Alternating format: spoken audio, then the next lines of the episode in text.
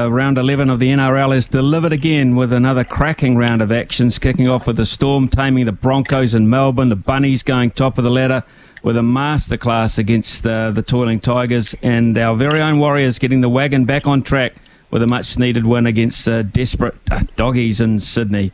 And joining us now to uh, break down uh, the weekend's action, it was another beauty, is uh, Scotty Sattler. Scotty, of course, a vastly experienced career of thirteen years, uh, basically playing our league at the top level. And uh, of late, uh, towards the end of his career, the Panthers one hundred eighteen games and West Tigers twenty-two. Scotty, good morning to you and thank you for your time. Hey, Smitty, I was just going to say, that's very rock and roll of you, that um, that song that comes back from the, the segment. Very rock and roll. What? Well, I, I saw you down in Queenstown and I kind of figured uh, I couldn't give you a tame sort of intro. It had to be something with a bit of punch, a bit, you know, a, something with a bit of rhythm, but a, a bit of blast as well.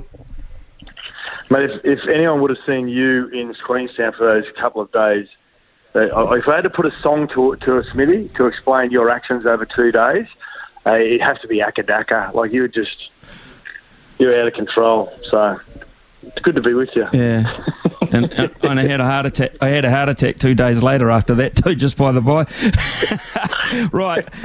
Let's let's have a look at let's have a look at some of this uh, action over the weekend. Uh, beginning, of course, uh, with a pretty classy encounter on Friday night, which was the Storm and the Broncos, and the Storm continuing the Broncos' misery in Melbourne.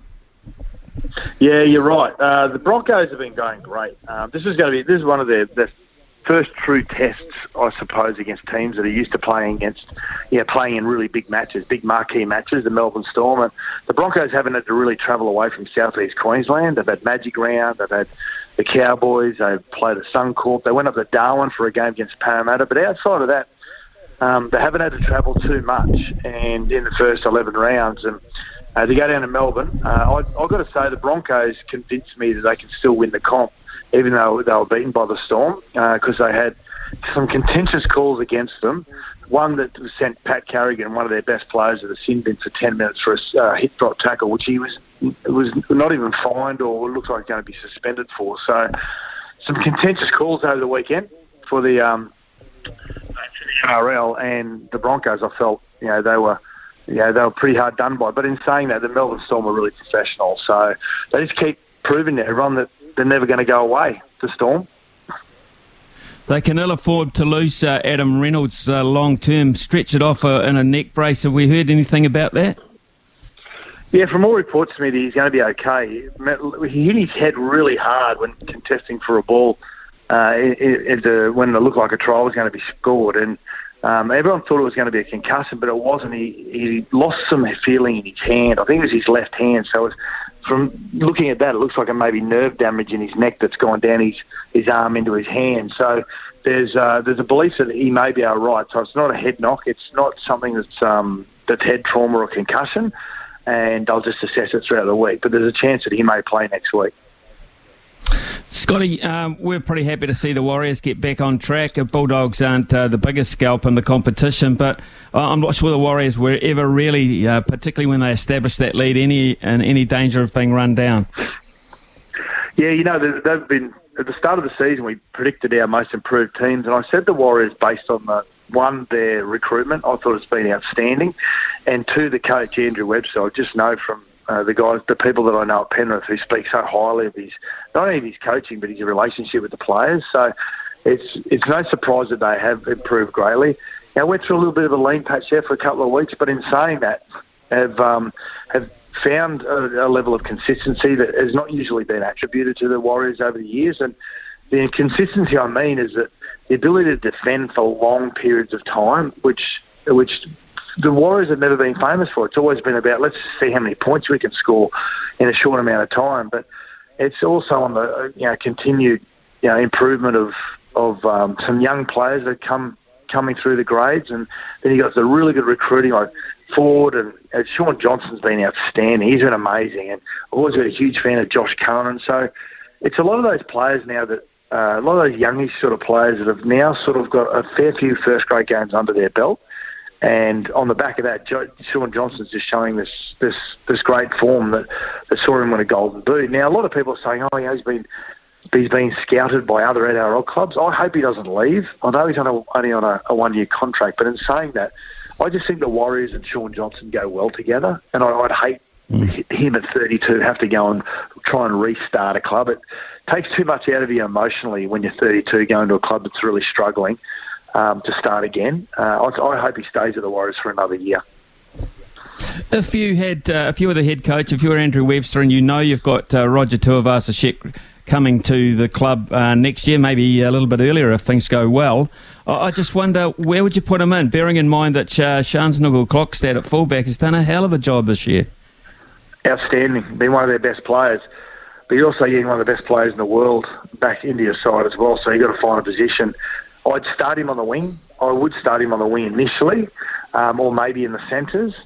But in saying that, I, I feel as though that he naturally has to drift back to that, that position of fullback. You need to put him where your opposition don't want him, and you don't want him at fullback. But I think just uh, drip feeding back into the game. I know he hasn't been away for a long time, but you do pick up some bad habits when you go to rugby and then come back to league and vice versa. So I think I would start him probably on the wing first and then eventually move him back to, to fullback, because I think Charles Dukecole-Cooks though would make a, a terrific centre.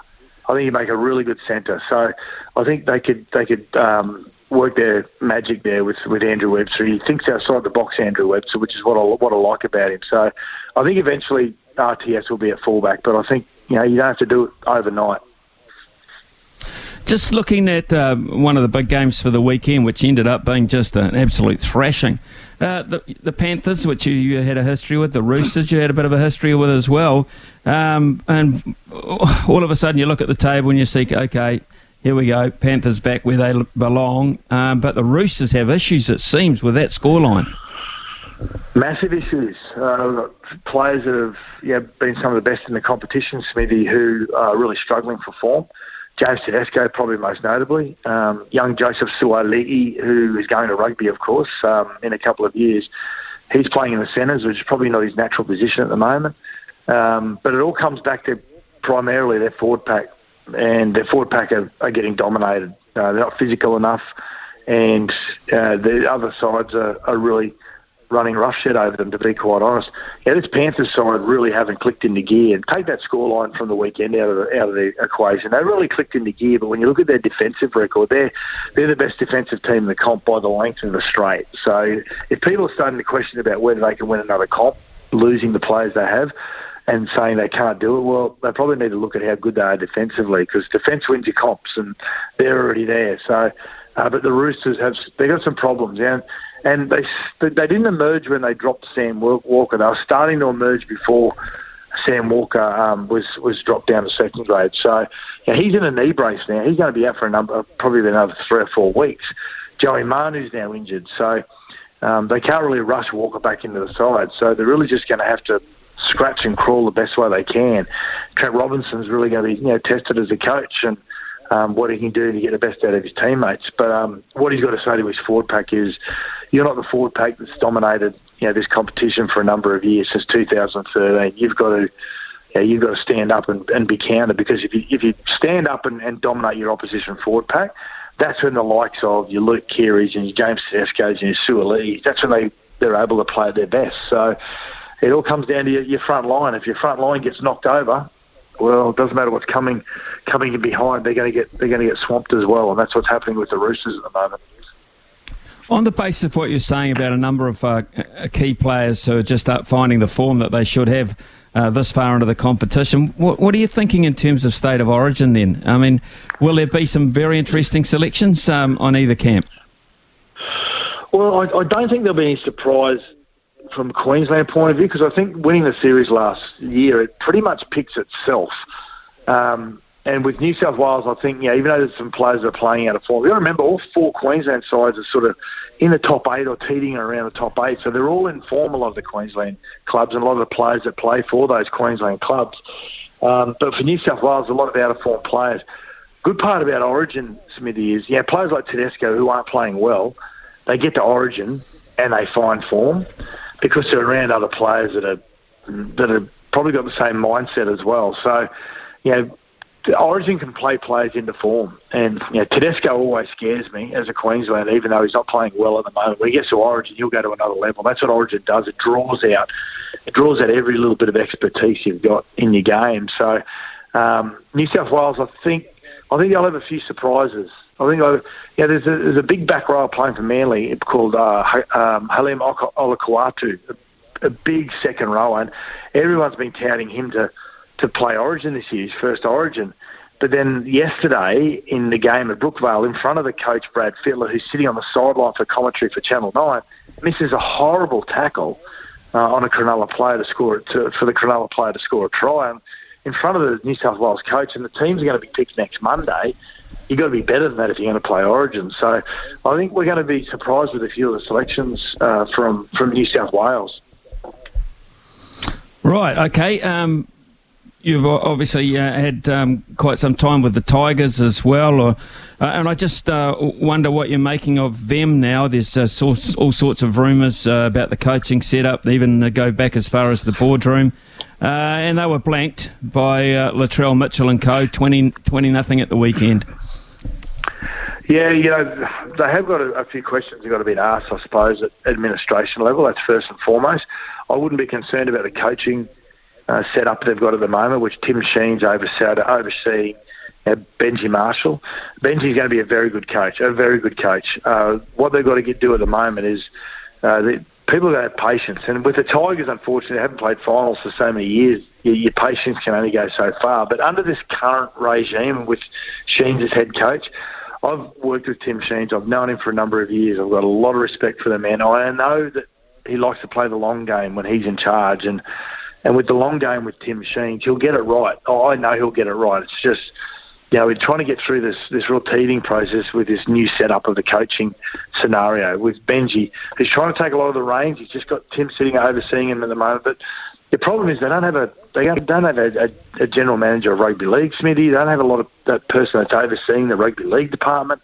That's where the head coach gets pulled into a lot of those areas that he doesn't need to, and he just needs to be focusing on coaching and. and recruiting and, and not worrying about operational issues and stuff like that. So, you know, there's a couple of areas that they've got to fix up off the field. On the field, they're trying really hard. Unfortunately, they just don't have that, that polish. They don't have that polish to, to finish off potential opportunities. And, and they're stuck in there. They're, they're logged into a few, a few contracts, Smitty, that they can't get out of at the moment. But over the next sort of eighteen months, they'll start to weed a few players out and, and hopefully have the you know have the nous to be able to recruit some really good players to add to the ones they made over the over the off season. So, you know, I know a lot of people look at the, the N R L ladder and see that they're sitting last and go, "What are you talking about?" But I have faith in Tim Sheens and Benji that they'll get it right eventually. Unfortunately, you can't have a lot of more patience with the Tigers because they haven't played finals for so long. So, you know, mm. I'm I'm the eternal optimist when it comes to Tim Sheens. Good. It's nice to hear actually, and uh, particularly your comments about Uh, Benji Marshall. Uh, the other side that uh, is making a bit of noise at this stage, uh, the Sharks, they won away uh, to uh, Manly at the weekend, twenty to fourteen. Um, Nico Hynes is um, playing some absolutely superb rugby league. Does he get a job for the Blues? And where do you see the Sharks as contenders? Well, I, I, at the start of the year, maybe I, I had the Sharks in my top four, and if you're in the top four, you've got a chance to win the comp. And it's as simple as that. And the competition changes then. You've got to then have the ability to think like a finals team, prepare like a finals team. Don't prepare like you have throughout the year. You've got to go to another level of intensity, and, and some teams have it, some teams don't. And with the Sharks last year, they were disappointing to be bundled out straight sets last year. So they'll learn from that. And I think if they make the top four, they're definitely a, a premiership contender. They've got to really tidy up their defence. They're leaking too many points. Uh, but they've got the Dally M player of the year in Nico Hynes. Um, it's going to be interesting to see whether Nico himself can go to the next level and as a and be a player that can turn his team into a finals contention, grand final contention team into getting to a grand final. And with, when it comes to Origin, he's in the box seat. I think at worst, I think at the absolute worst, Smitty, he'll be picked in a number fourteen jersey. I think he'll play that utility role. A lot of people saying, oh, you'll waste him as a utility. I, I don't agree with that. I feel as though that for a kid that's never played Origin, to play him at number fourteen allows him to come into the game, inject himself with all that, that great enthusiasm and energy that he's got, and I think he can play a crucial role for New South Wales.